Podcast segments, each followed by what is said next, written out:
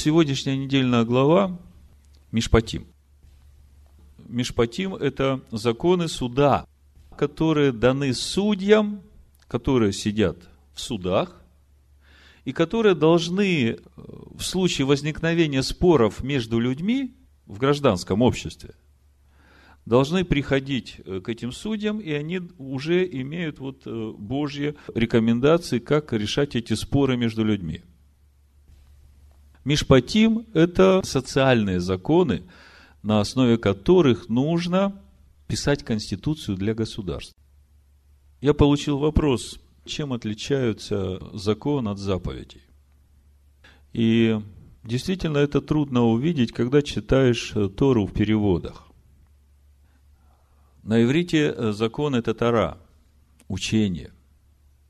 Учение, которое Бог дал Моисею, и в это учение входят Мишпатим, законы устройства общества. Э, свидетельство – это праздники Господни, шаббат, уставы. И хуким – законы, которые вообще уму не поддаются, которые надо только благодаря вот своей вере, своему внутреннему посвящению Богу вот этим всем жить. Это все заповеди, законы, постановления.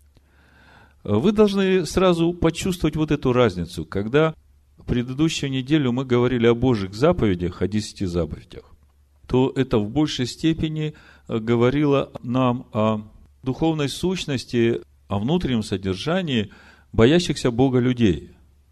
Сегодняшняя недельная глава уже говорит о внешнем поведении всех людей, живущих в конкретном государстве.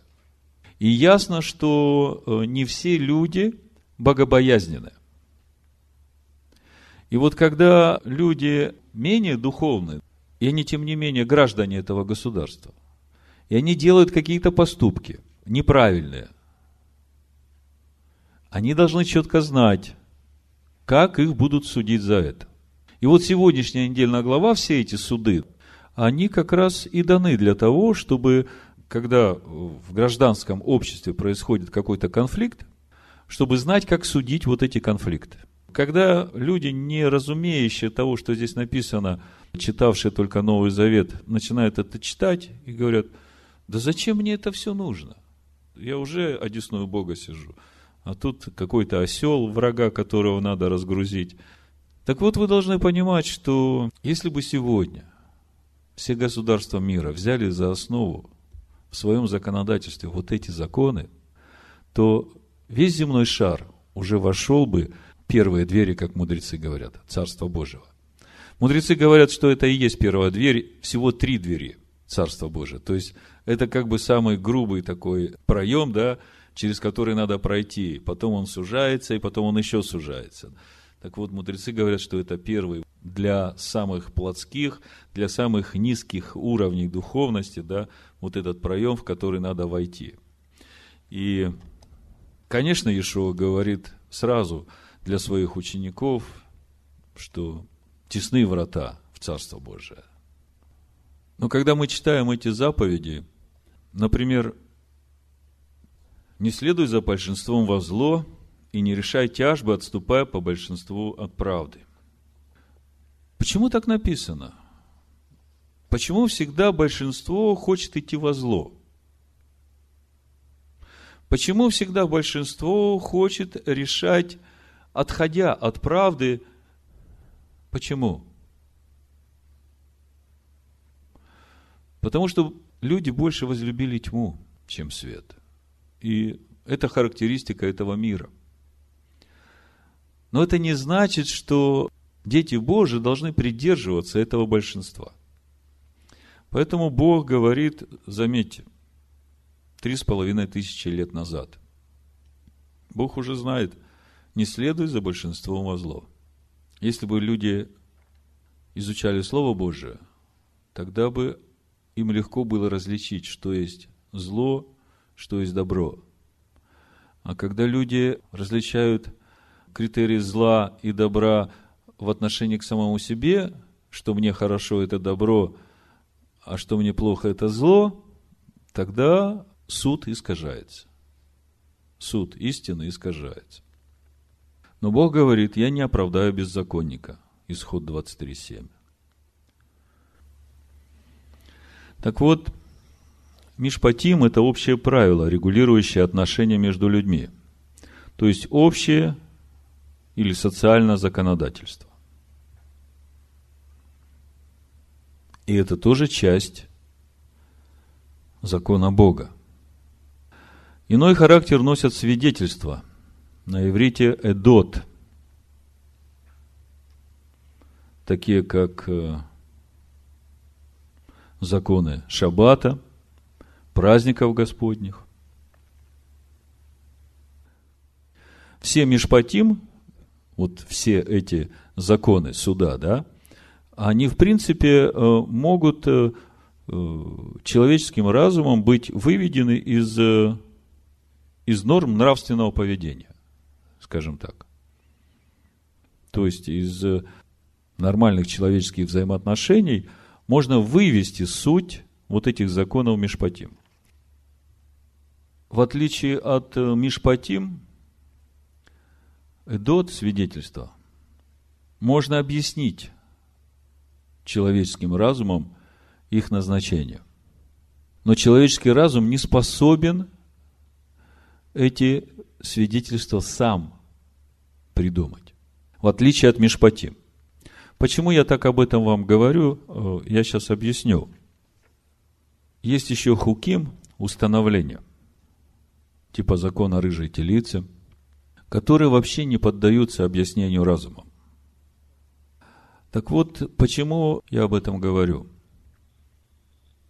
Потому что можно убедить себя, ну, любой здравый человек может убедить себя своим разумом исполнять то, что написал Бог, потому что это разумно.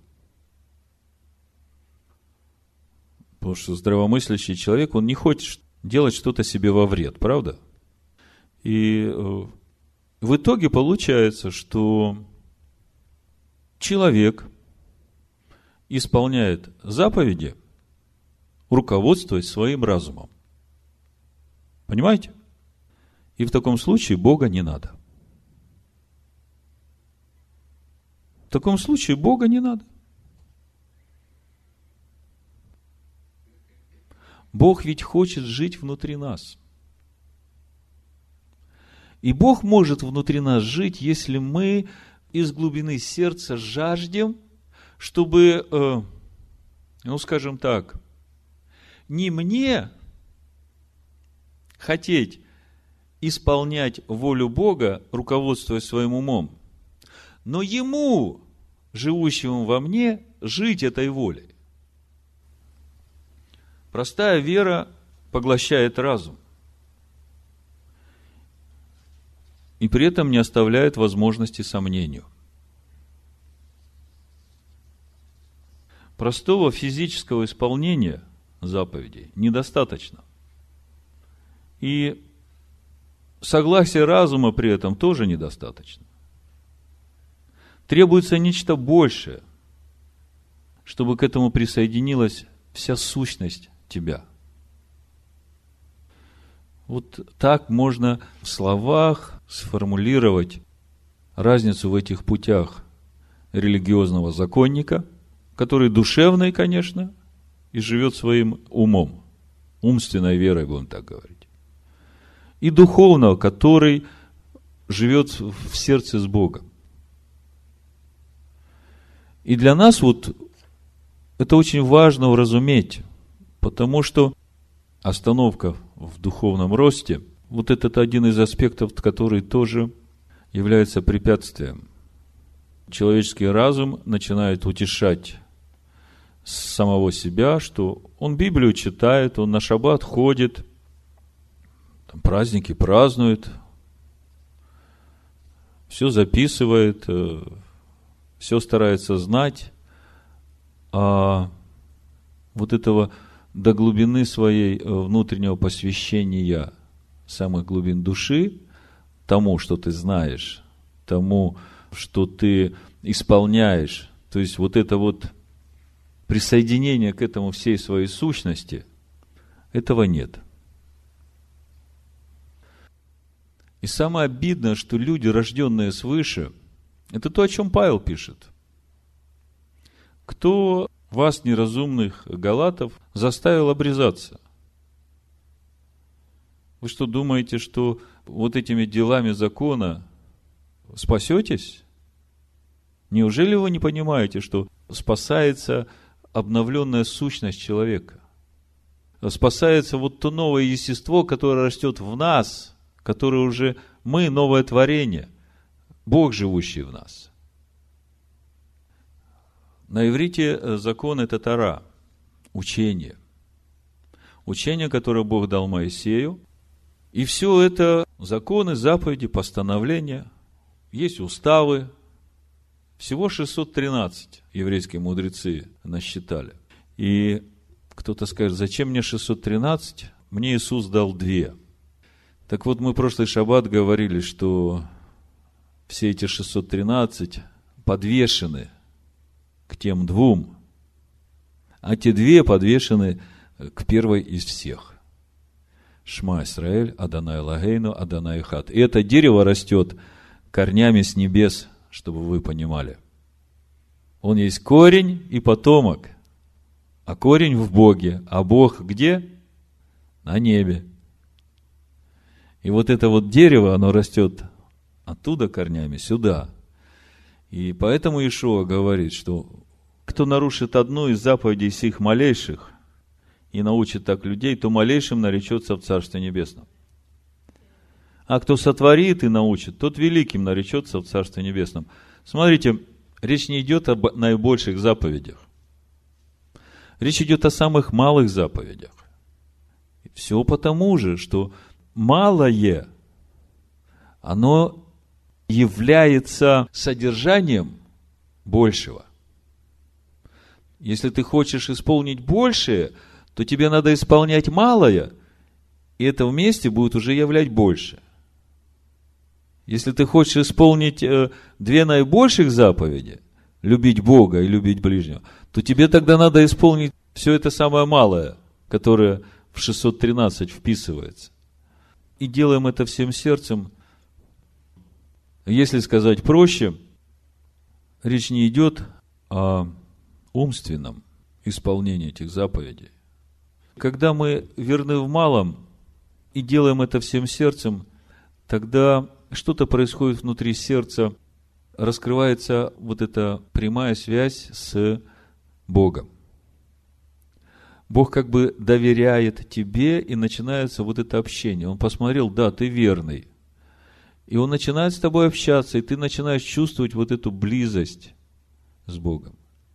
И тогда он ведет тебя дальше и, и опять говорит, вот сейчас э, мы будем этот урок проходить, вот здесь учиться. И заповеди это как бы видимое свидетельство твоей жизни с Богом, если она внутри есть. А это может быть через только вот это посвящение самой глубины твоей. Ибо говорю вам, если праведность ваша не превзойдет праведности книжников и фарисеев, то вы не войдете в Царство Небесное. Мы знаем, что книжники и фарисеи в то время были очень образованными людьми, и Тору знали гораздо лучше, чем мы, наверное.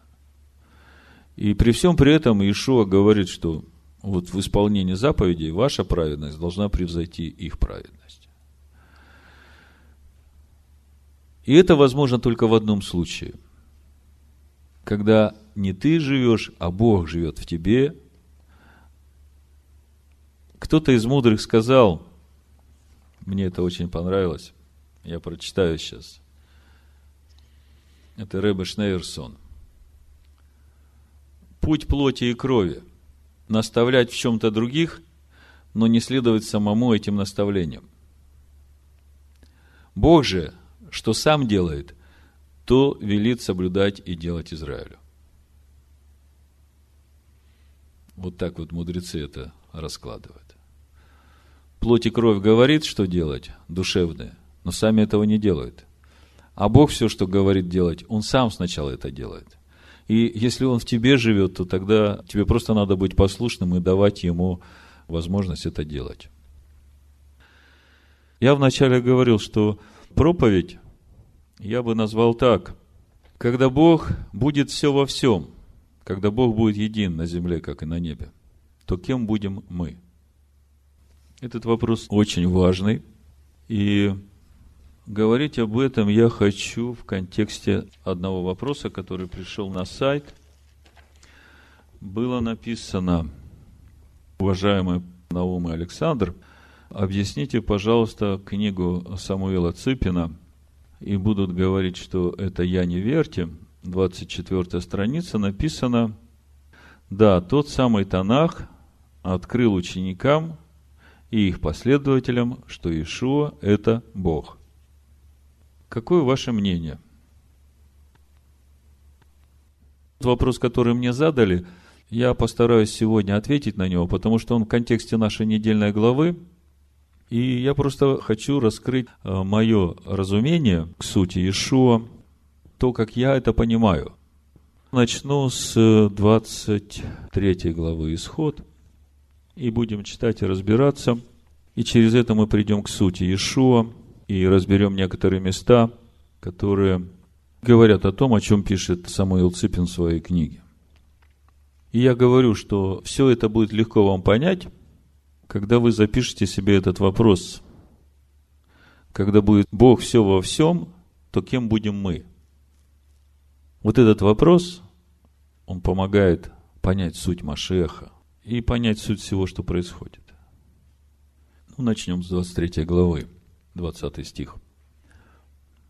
Вот я посылаю перед тобой ангела хранить тебя на пути и ввести тебя в то место, которое я приготовил – Блюди себя перед лицом его и слушай глаза его.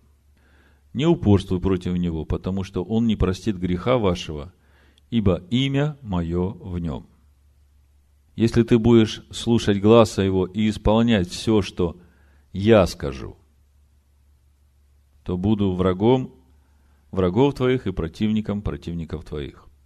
В синодальном переводе это не очень чувствуется. Вот это я, это я добавил, читая из Санчина – перевод.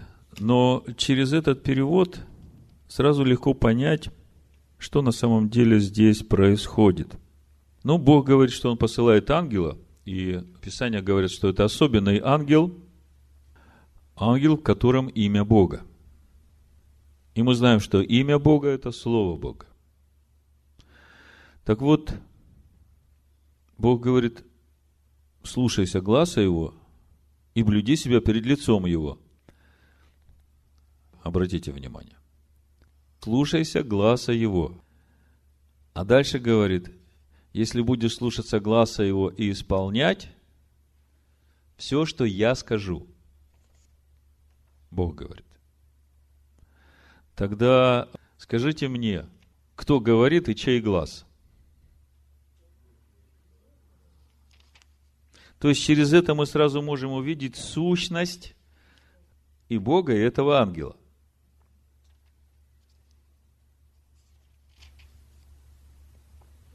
Я хочу найти в Торе Санчина это место прочитать.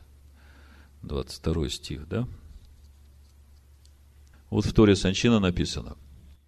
Если же слушаться будешь голоса его и сделаешь все, что я скажу, то стану врагом врагов твоих и буду теснить притеснителей твоих.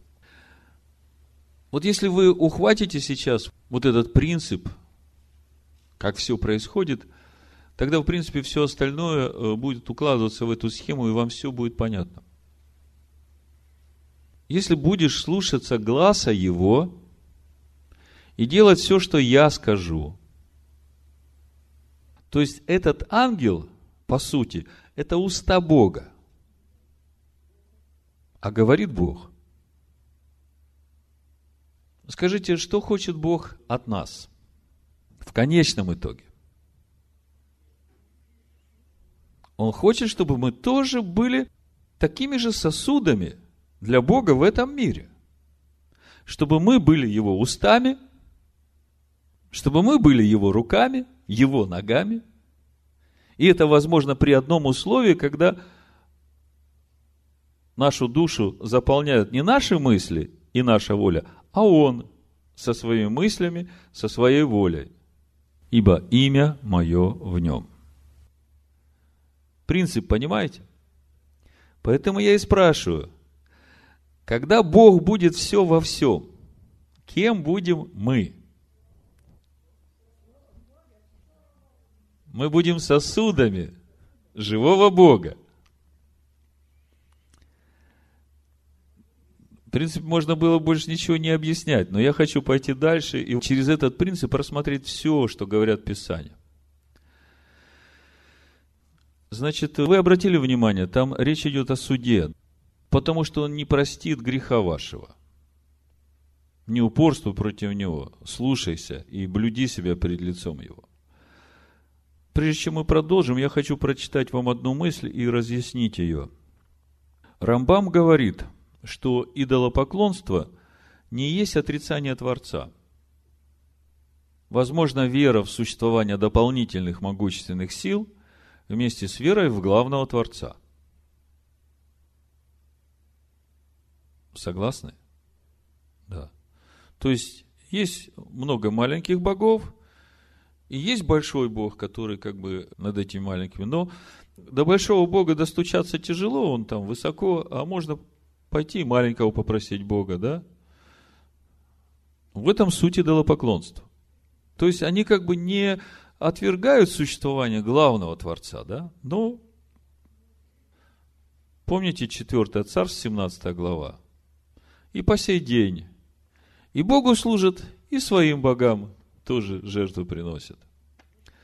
Так вот, идолопоклонству противостоит не вера в главного Творца, но вера в единство и единственность Творца – в то, что нет ничего, кроме Него. Слышите? Идолопоклонству противостоит не вера в главного Творца, то есть, потому что это может быть допущено, да?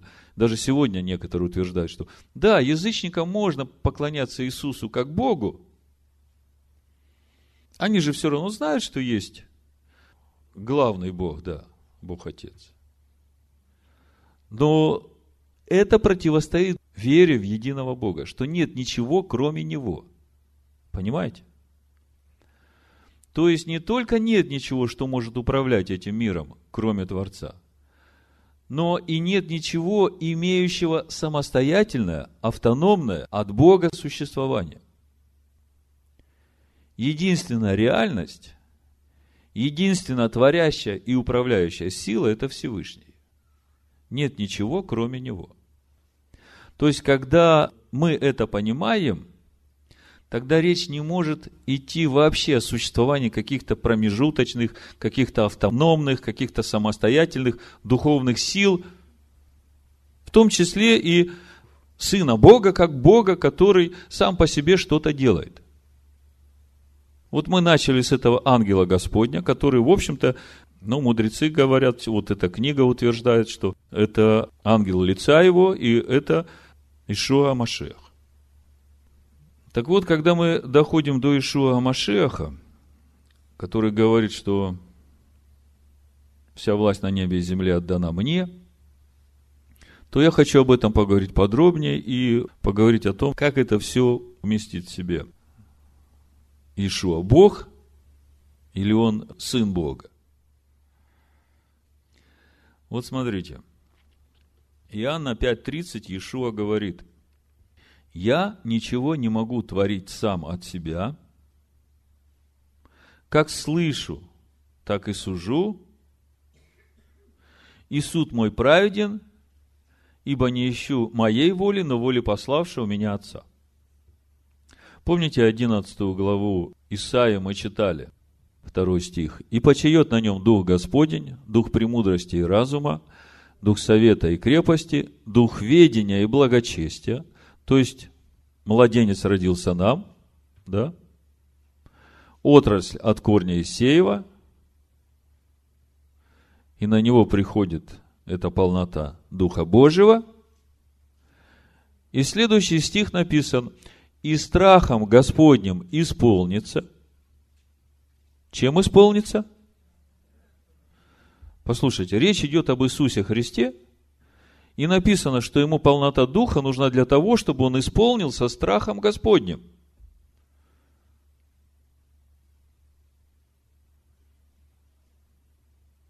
А что же тогда говорить о нас? Прошлый шаббат мы как раз об этом и говорили. Что боящийся несовершен любви. Потому что совершенство в любви – это и есть полнота страха Божьего в тебе. Вот как. Так вот, смотрите, и страхом Господним исполнится, и будет судить не по взгляду очей своих, а по взгляду чьих очей? Божьих. Так вот здесь он в Иоанна 5.30 говорит, как слышу, кого слышу? Отца. Так и сужу. Потому что не своей волей ищу, а воле Отца. Да?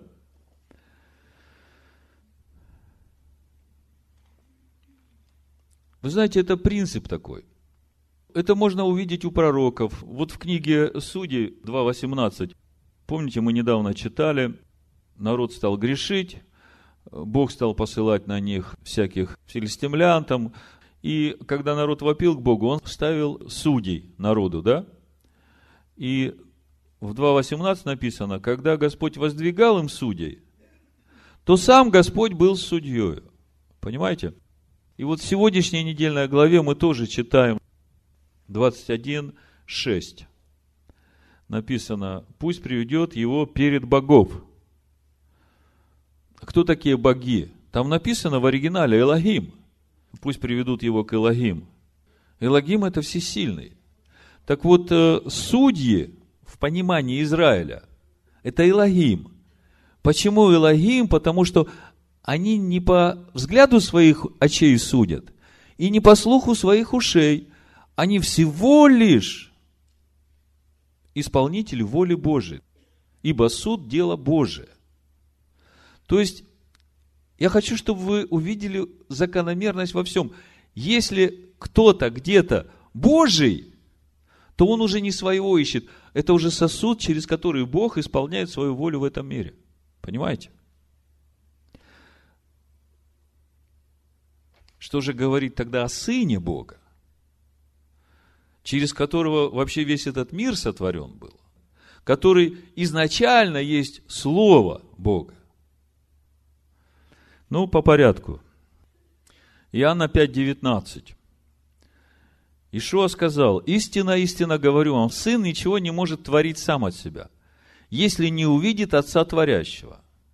Ибо что творит он, то и сын творит также. О чем речь идет? О том, что отец где-то там у себя что-то делает, а сын здесь у себя смотрит и делает тоже что-то? Нет. Речь идет о единстве отца и сына. Ишуа говорит, Отец во мне, я в нем. И в этом суть нашего единства. Сын смотрит, как делает отец, отец ему показывает, и сын это делает. Он всего лишь исполнитель воли отца. Я хочу, чтобы вы вот этим пропитались, потому что много, много, много об этом говорится. И когда вы увидите этот принцип, а суть одна. Когда Бог все во всем, тогда кто я? Сосуд. Сын Божий, он тоже сосуд, в котором во всей полноте живет Бог. Понимаете? И тогда уже нет проблем с пониманием, с восприятием Сына Бога, правда? Кто он, Бог или не Бог? Когда у тебя иудейское мышление, и ты видишь, как это работает, ты понимаешь, что это сосуд, через который Бог совершает свою волю. Так кто он, Бог или не Бог? 8.28 Иоанна. Итак, Ишуа сказал им, когда вознесете Сына Человеческого, тогда узнаете, что это я и что ничего не делаю от себя. Как научил меня Отец мой, так и говорю. Иоанна 14.10. Разве ты не веришь, что я в Отце и Отец во мне? Слова, которые говорю я вам, говорю не от себя, Отец, пребывающий во мне, Он творит дела. Иоанна 5, 19, 23. Истинно, истинно говорю вам, сын ничего не может творить сам от себя, если не увидит отца творящего. Ибо что он творит, то и сын творит также. Ибо отец любит сына и показывает ему все, что творит сам, и покажет ему дела больше сих, так что вы удивитесь. Ибо как отец воскрешает мертвых и оживляет, так и сын оживляет, кого хочет. Вот вопрос на засыпку. Как отец оживляет, кого хочет, творит, так и сын оживляет, кого хочет. Так скажите мне, кого оживляет сын? Кого хочет отец? Молодцы. То есть я вижу, что вы этот урок уже усвоили. Слава Богу. Ибо отец и не судит никого, но весь суд отдал сыну, дабы все чтили сына, как чтут отца. Кто не чтит сына, тот не чтит и отца, пославшего его. Вот интересное место. Смотрите. Отец весь суд отдал сыну чтобы чтили сына, как чтят отца. Что же на самом деле здесь написано? Ну, чтобы вас долго не мучить, Деяния, 17 глава, 30-31 стих написано. Итак, оставляя времена неведения, Бог ныне повелевает людям всем всюду покаяться, ибо Он, Бог, назначил день, в который будет праведно судить Вселенную. Кто будет судить Вселенную? Смотрите как посредством предопределенного им мужа, подав удостоверение всем, воскресив его из мертвых. О ком идет речь? Во! Вы видите как? Иоанна 12:48 Ешуа говорит, если кто услышит мои слова и не поверит, я не сужу его. Перед этим мы читали, что слова, которые он говорит, это не его, это отца слова. Слово, которое я говорил, оно будет судить его в последний день. Ибо я говорил не от себя, но пославший меня Отец, Он дал мне заповедь, что сказать и что говорить. И я знаю, что заповедь Его есть жизнь вечная. И так, что я говорю, говорю, как сказал мне Отец. Ибо Он, Бог, назначил день, в который будет праведно судить Вселенную посредством предопределенного им мужа, подав удостоверение всем, воскресив его из мертвых. Вернемся к началу. Когда Бог все во всем, тогда тот, в котором Бог все во всем, кто он? Сосуд. Прозрачный. Настолько прозрачный, что его воли там вообще нет – в чистом виде воля Божия. И говорит он не свои слова, а как слышит. И судит он. Не по своей воле судит, как мне было бы хорошо. Вот я бы там всех засудил, которые там что-то делают, что мне во вред. Да? Он так не судит. Он говорит, я слышу, как отец судит, так и делаю. В итоге получается, что сын Бога он не сам по себе в каком-то царстве, государстве, которое Бог ему выделил из своего царства. А он чистый проводник воли Бога в том царстве, которое Бог создал для своего сына. А если мы предопределены преобразовываться в образ и подобие Сына Бога, Тогда что Бог ожидает от нас? Того же самого. Значит, несколько еще мест Писания. 1 Коринфянам 3.23 написано. Вы же Христовы, а Христос Божий. 1 Коринфянам 11.3 написано. Хочу также, чтобы вы знали, что всякому мужу глава Христос, жене глава муж, а Христу глава Бог. Я бы читал в такой последовательности. Легко запомнить. Всякой жене глава муж, всякому мужу глава Христос, а Христу глава Бог. Ефесянам 4 глава 5-6 стих. Это все Новый Завет. Один Господь, Господин, одна вера, одно крещение – один Бог и Отец, который над всеми и через всех и во всех нас. Вот уже этих мест Писания достаточно, чтобы увидеть ту иерархию, которую апостолы раскрывают нам, ну, их понимание. И уже через это можно видеть, что Христос – это не Бог. Потому что у Христа есть Бог. Так вот, давайте начнем с 1 Тимофея 3.8, потому что все, о чем мы говорили до этого, когда будет Бог все во всем, кто же будем мы, то в этом суть вот этой величайшей тайны благочестия. Что такое благочестие, вы знаете? Павел говорит, имеющий вид благочестия, а силы его отрекшиеся. Понимаете, о чем речь? Так вот, силы благочестия отрекшиеся. В чем тайна благочестия? Я вам скажу. Давайте прочитаем 1 Тимофея 3.8. Ну, там чуть больше прочитаем. И вы увидите, что тайна благочестия – это не какой-то афоризм, а суть тайны благочестия в том, что когда Бог будет все во всем в нас, тогда кто мы будем? Вот здесь написано, смотрите. Просто о сложном. И беспрекословно, 16 стих. Великое благочестие тайна. То есть, оказывается, у благочестия есть еще и тайна. Не только сила, о чем мы прошлый шаббат говорили, чтобы быть вашим всесильным, да? но есть еще и тайна. Бог, Бог Отец, явился во плоти, оправдал себя в духе, показал себя ангелом, проповедан в народах, принят верой в мире, вознесся в славе.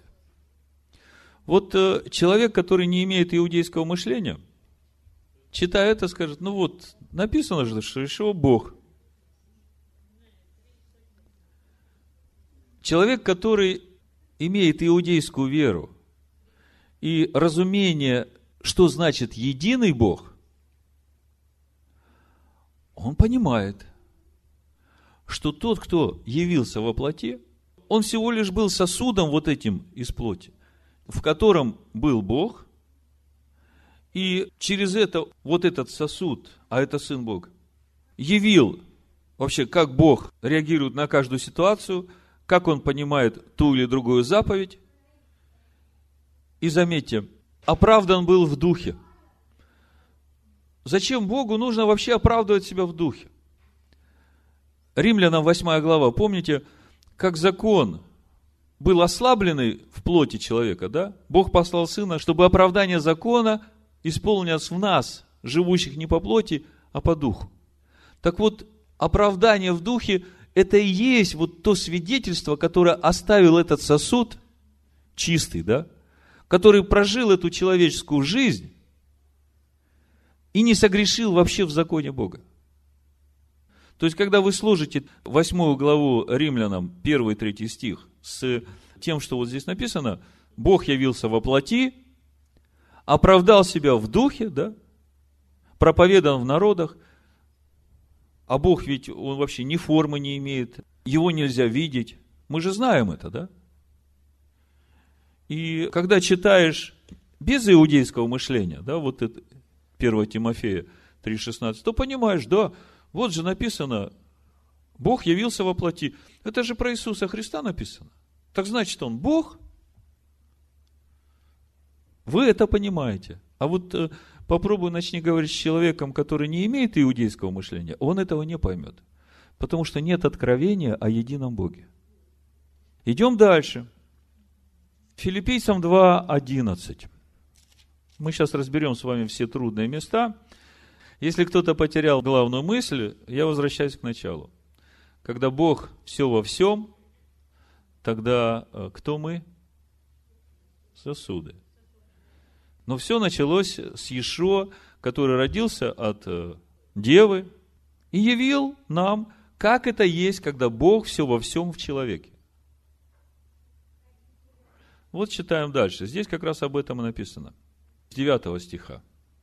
Ну, может быть, с восьмого даже, да. Смирил себя был послушным даже до смерти и смерти крестной. Посему и Бог превознес его и дал ему имя выше всякого имени, дабы перед именем, у Штера написано, данным Иешуа, преклонило всякое колено небесных, земных и преисподних, и всякий язык исповедал, что Ишуа Амашех есть Адонай, тетраграмматон, славу Бога Отца. Вот это дословный перевод у Дэвида Штерна так написано. То есть, мысль та же самая. Если читаешь просто по переводу, без э, понимания сути единого Бога, то читаешь. Бог дал, значит, Иисусу имя, перед которым должны все преклониться. И когда мы говорим о том, что э, речь идет о Шем, о имени, то речь идет о сущности. То есть, за то, что он все это вот претерпел, он дал ему такую сущность, да? А какая это сущность? Самого себя перед которой вообще все силы преклоняются. Бесы тоже веруют, что Бог един, и трепещут. И всякий язык исповедал, что у нас написано Господь Иисус Христос. Ну, можно сказать, что Адонай, в оригинале здесь тетраграмматон стоит. Не господин, а что Адонай Иисус Христос. И вот э, человек читает с э, христианским римским мышлением, он говорит, вот же, чего вы мне доказываете? Вот он, написано Иисус Христос Адонай. Господь, да? Но дальше написано, в славу Бога Отца. Что значит в славу Бога Отца? Ишуа Машех тире Адонай в славу Бога Отца.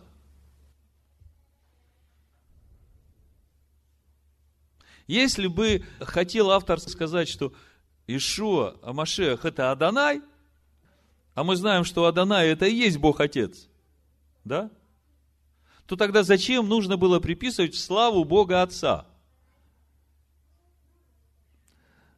То есть здесь написано о том же самом, что Ишуа Амашеху Бог дал такую сущность, которая отображает Аданая, и чтобы все увидели, что ну, это Сын Бога, в котором сущность Бога который уста Бога, который сам от себя ничего не говорит, а если он говорит, то ты должен понимать, что это Бог говорит. Но он только уста. А говорит Бог, вот то, с чего мы начали, про ангела Господня, который будет вести Израиль в обетованную землю. Он и ведет нас туда, правда? Ну, еще одно место. 1 Иоанна, 5 глава, 18-21 стих. Но пока вам все понятно. Всем понятно? Слава Богу. Вы знаете, почти 1700 лет лучшим учителям римского христианства это непонятно. Это лишний раз говорит о том, что времени осталось совсем мало. И что пришло время проповедовать истинное Евангелие Царствия. То, которое Ишуа проповедовал, и ученики его – во свидетельство тем, которые отказались любить истину и жить в ней. Так вот, смотрите, Иоанн 5 глава, 1 послание. С 18 стиха буду читать. Мы знаем, что всякий рожденный от Бога не грешит. Но рожденный от Бога хранит себя, и лукавый не прикасается к нему. Мы знаем, что мы от Бога, и что весь мир лежит во зле – знаем также, что Сын Божий пришел и дал нам свет и разум, да познаем Бога истинного, и да будем в истинном Сыне Его Иисусе Христе, сей есть истинный Бог и жизнь вечная. Я думаю, что вы уже можете мне сами прокомментировать, о чем речь. Где будем? В истинном Сыне. То есть внутри. А внутри Сына кто? Бог, жизнь вечная. Так э, теперь, когда вы будете читать эту книгу, да, то вы должны понимать это так, что он настолько чистый сосуд, который как уста Бога. Его называют Батколь, Меймра, речение Бога. Много имен есть у него. Но вы должны понимать, что он вообще не претендует ни на какую самостоятельность духовной силы. Даже в суде мы увидели, что Бог будет судить посредством предопределенного им мужа, воскресив его из мертвых, дав свидетельство всем в этом, да, что он сын Бога. Поэтому, возвращаясь к тому, с чего мы начали, я еще раз задаю вам вопрос. Когда Бог будет все во всем, когда Бог будет един на земле, как и на небе, то кто же будем мы? И в заключение хочу вам прочитать один псалом, 88 чтобы еще раз снять всякие вопросы. С 6 стиха написано, «И небеса прославят чудные дела Твои, Господи, истину Твою в собрании святых, ибо кто на небесах сравнится с Адонаем, тетраграмматон? Кто между сынами Божьими уподобится Адонаю? Страшен Бог в великом сонме святых, страшен Он для всех окружающих Его». Видите как? Ишуа сын Бога. Абсалом говорит, что для всех сынов Бога никто из них все равно не может сравниться с Всевышним. И он для всех сынов страшен. Потому что если где-то я начинаю хотеть своего, то тогда и духовный рост останавливается, и деградация приходит, а я думаю, что у меня все хорошо с Богом. Я думаю, что Он этот мир и создал для того, чтобы Его сынам научиться оставаться в том состоянии, чтобы Бог был все во всем. Амин.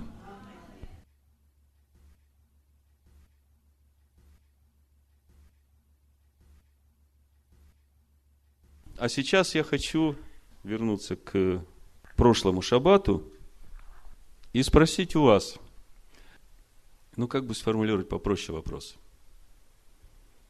Ишуа, Бог? Ну, кто-нибудь один выйдите, расскажите, что вы поняли вот из прошлого шаббата? Ну, как же, написано, несколько мест Писания мы разбирали, и там явно написано, что Ишуа Бог. Что мы там читали? Иоанна, да, пятую главу. Знаем также, что Сын Божий, это 20 стих, пришел и дал нам свет и разум, да познаем Бога истинного, и да будем в истинном Сыне Его, Иисусе Христе. Сей есть истинный Бог и жизнь вечная. Так Ишуа Бог или нет, если написано «Сей есть истинный Бог и жизнь вечная»? Ну, кто-нибудь выйдите, расскажите мне. Я хочу два-три человека послушать. Действительно, вы поняли то, о чем я говорил в прошлый шаббат?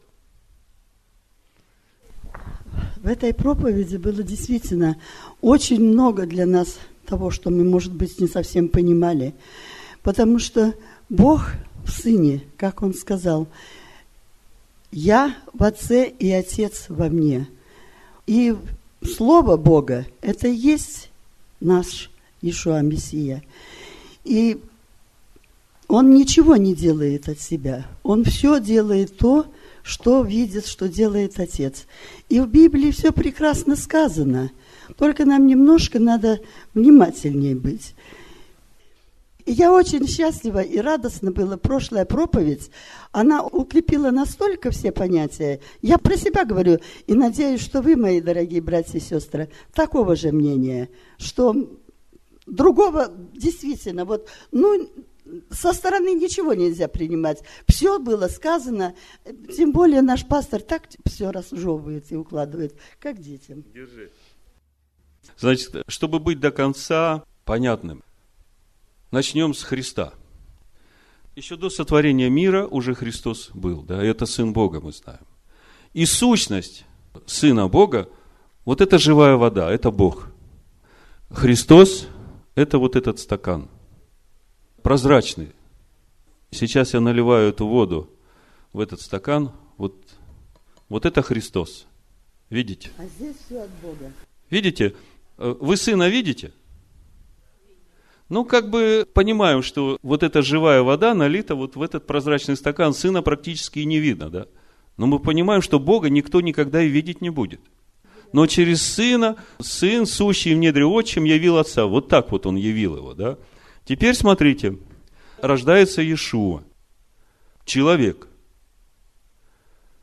Но у него внутри сущность, как написано в Евреях, в пятой главе, приношения и жертвы ты не восхотел, но тело уготовал мне. И вот этот вот Христос как бы входит внутрь Иешуа, и вот это вот Иешуа Амашех, вы должны понимать, что Иешуа Амашех – это не имя и фамилия. Иешуа – это человек, рожденный от Марии, и в этом теле Христос пришел в этот мир. Когда мы понимаем природу единого Бога, то тогда все становится ясно. Помните, Иешуа сказал в Иоанна в 10 главе, написано же, что все, к кому обращены Писания, боги – Помните? Знаете это место Писания? Как же вы говорите тому, который пришел от Отца, что ты себя там Богом делаешь? Речь не идет о количестве богов. Речь идет о сущности тех, которых Бог сотворил по образу и подобию своему. Но ни в коем случае нету двух богов.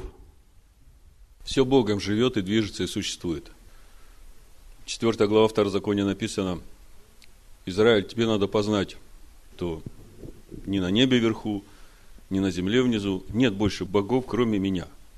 И когда речь идет о Боге, как мы читаем э, в Танахе, в синодальном переводе, то речь идет об Элогим, потому что мы в Танахе встречаем два слова. Господь – это тетраграмматон, и Элогим – и когда речь идет о, об Илогим, это речь идет об источнике силы. Это силы. Так вот, во-первых, написано, что нет никого, кроме э, единого, да, которым все живет. А во-вторых, написано, что Адонай это и есть Илогим. Когда мне пришло вот это откровение о сущности Бога Авраама, Ицхака и Якова, у меня мировоззрение вообще, восприятие этого мира поменялось.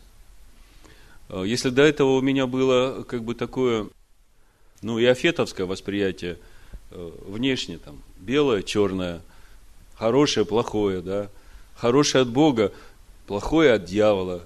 И вот это вот э, такое внешнее восприятие, оно, ну, оно трагично по своей природе, потому что внутри себя несет вот эту вот силу противления. А Ишуа говорит, не противьтесь злом. Но люди, которые не понимают природы единого Бога, они все время находятся в состоянии противления чему-то. А это территория дьявола. Это территория разрушения. Это территория неприятия единого Бога. Когда человек принимает единого Бога, тогда ну, доверие приходит.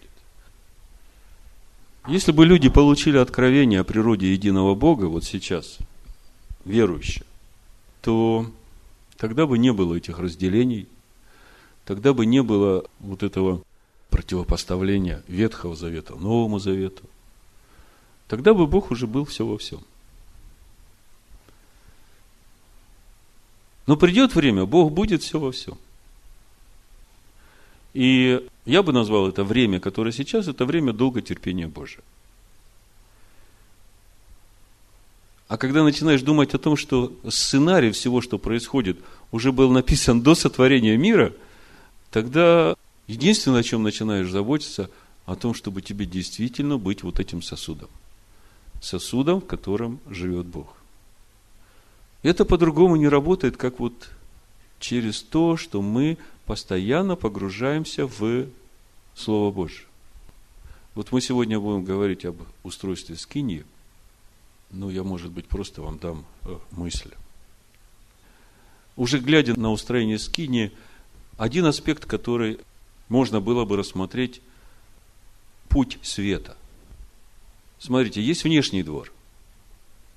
И там стоит жертвенник для животных, для нашей души, которая принадлежит человеку из праха, да, нефеш – стоит э, умывальник зеркальный, который, как у Якова написано, чтобы смотреть черты природного себя, какой ты должен быть.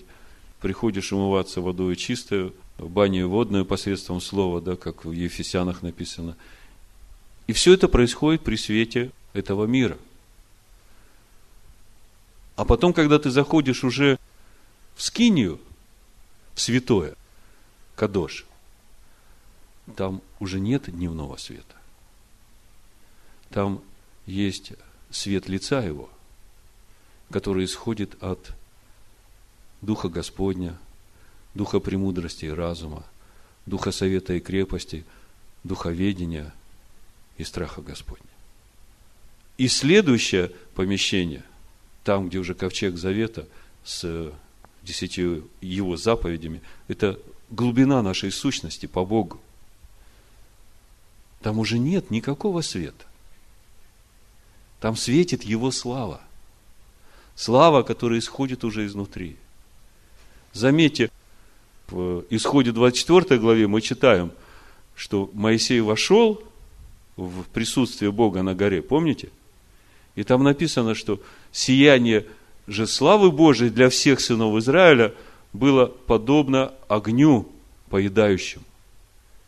Видите как? Для одного войти в сияние славы Божией, это ему не вредит, а для сыновых Израилевых, которые под горой стояли, это страшно. Это огонь поедающий. Что он будет поедать? Наше душевное «я», которое ищет своего. А вот когда там уже завет Бога на сердце написан, тогда уже слава Божия, тогда уже свет из тебя светит. И никакой свет больше не нужен. И это мы уже читаем в книге Откровений, в 21-22 главе, как выглядит небесный Иерусалим. Ни светил там нет, ни освящения. Агнец и Бог, светильник его. Видите, какой путь света? И это все строительство храма. И это все должно пройти через каждого из нас. На каком месте сейчас мы находимся? Каждый из нас.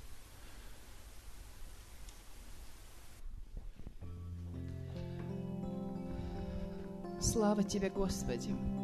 Вся слава Тебе, Отец мой, мое сердце, моя душа, Господи, мой дух радуется, Господи, что я могу здесь быть в этот час, этот святой день, Господи, и прийти, Господи, к Твоему трону, принести все славу Тебе, радоваться. Это день прекрасный, Господи. Я благодарю, благодарю за каждое сердце, что здесь есть, Господи. Я прошу Тебя, Господи, взгляни наши сердца, Взгляни наши сердца, Господи, и увидь, что там есть. Увидь, Господи, если что-то есть, что тебе не нравится, тогда сожги своим огнем, Господи, все, что тебе не нравится, что мы могли радоваться в Тебе, прийти к Твоему трону, Господи, прославить имя Твое, потому что мы Твои дети, Ты наш Бог, Ты Бог святой, Ты Бог наш, Бог отцов наших, мы радуемся, Господи, во имя Твое, слава Тебе. Вся слава, Господи. Излейся над нами, Господи. Излейся, Господи, своим илеем радости, что мы могли радоваться. И все мои наши не, нужды, все заботы, Господи, убери с наших сердец что мы могли бы быть свободны, Господи, свободны. Это день, когда надо нам радоваться и все отдать Тебе, Господи, все отдать Тебе, Господи, что мы могли сосуды, где Ты можешь вылить свой дух, свой дух вылить, Господи, что мы могли быть Твоим детям, Твоим сосудом, Господи, для блага, для, для, для Твоей славы, Господи. Слава Тебе, Отец, слава Тебе, Господи. Слава Господи! Мы дети Твои, Господи, мы Твои дети. Мы Твои дети, Господи. Мы хотим радоваться. Мы хотим петь Тебе, Господи. Мы хотим танцевать, играть Тебе, Господи. Как Ты говоришь в Своем Слове, мы хотим это делать, потому что Ты Бог, Бог Святой, Бог Израиля. Мы Твой народ, Господи. Ты вывел каждого нас из каждого народа, Господи, и сделал своим народом. Слава Тебе, вся слава Тебе, Господи, коснись, коснись нас каждого, Господи, коснись. Исцеляй наши души, исцеляй наши сердца, чтобы мы были, Господи, исцелены, Господи. Духом Твоим исцелены, Господи, слава Тебе, слава Тебе, Отец. Мы радуемся, мы хотим радоваться, Господи. Хотим радоваться в Тебе, Господи. Слава Тебе, Господи. Сгли наши сердца. Помоги нам. Научи, если что-то мешает нам. Помоги нам радоваться. Радоваться. День – это день, когда мы свободны. Раб работает, но мы свободны, потому что мы Твои дети, Господи. Ты вывел нас из этого Египта, земли, где рабство существует. Мы, Господи, Твои дети, свободны, Господи. Слава Тебе.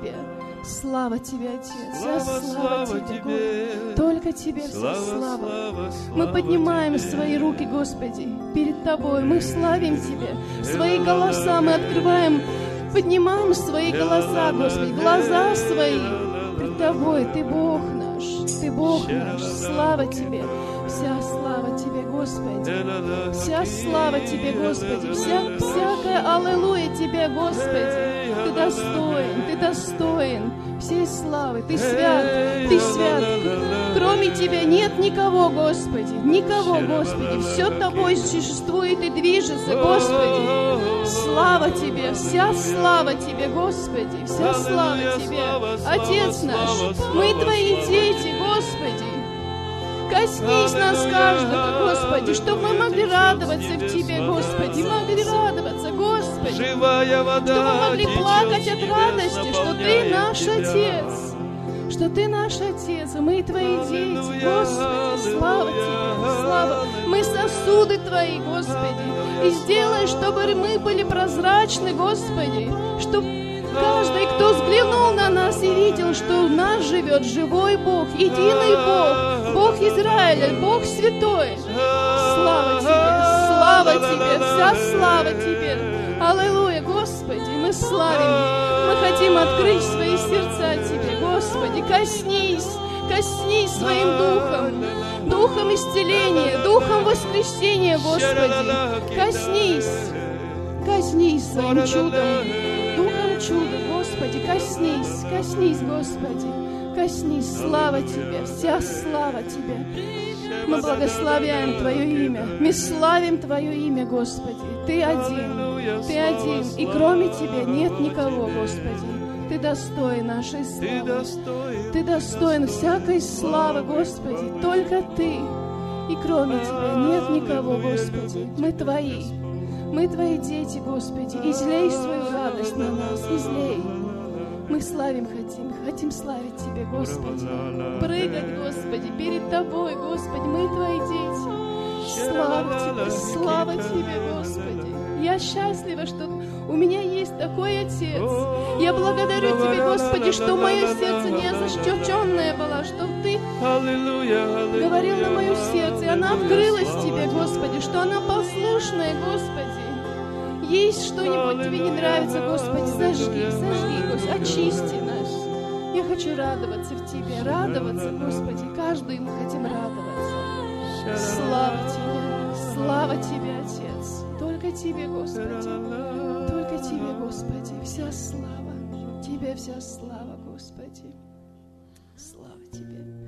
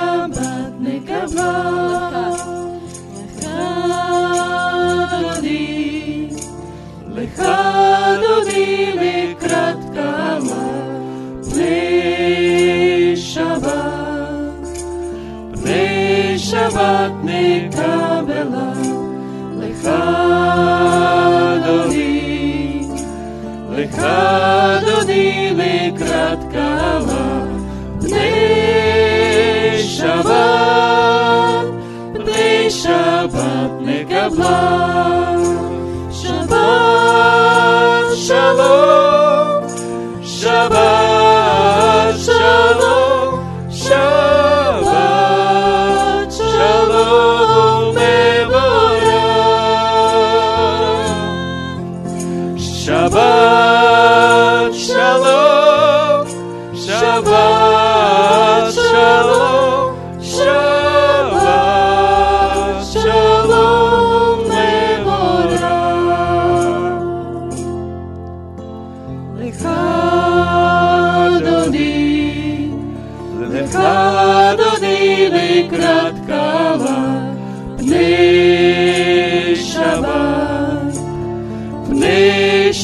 let me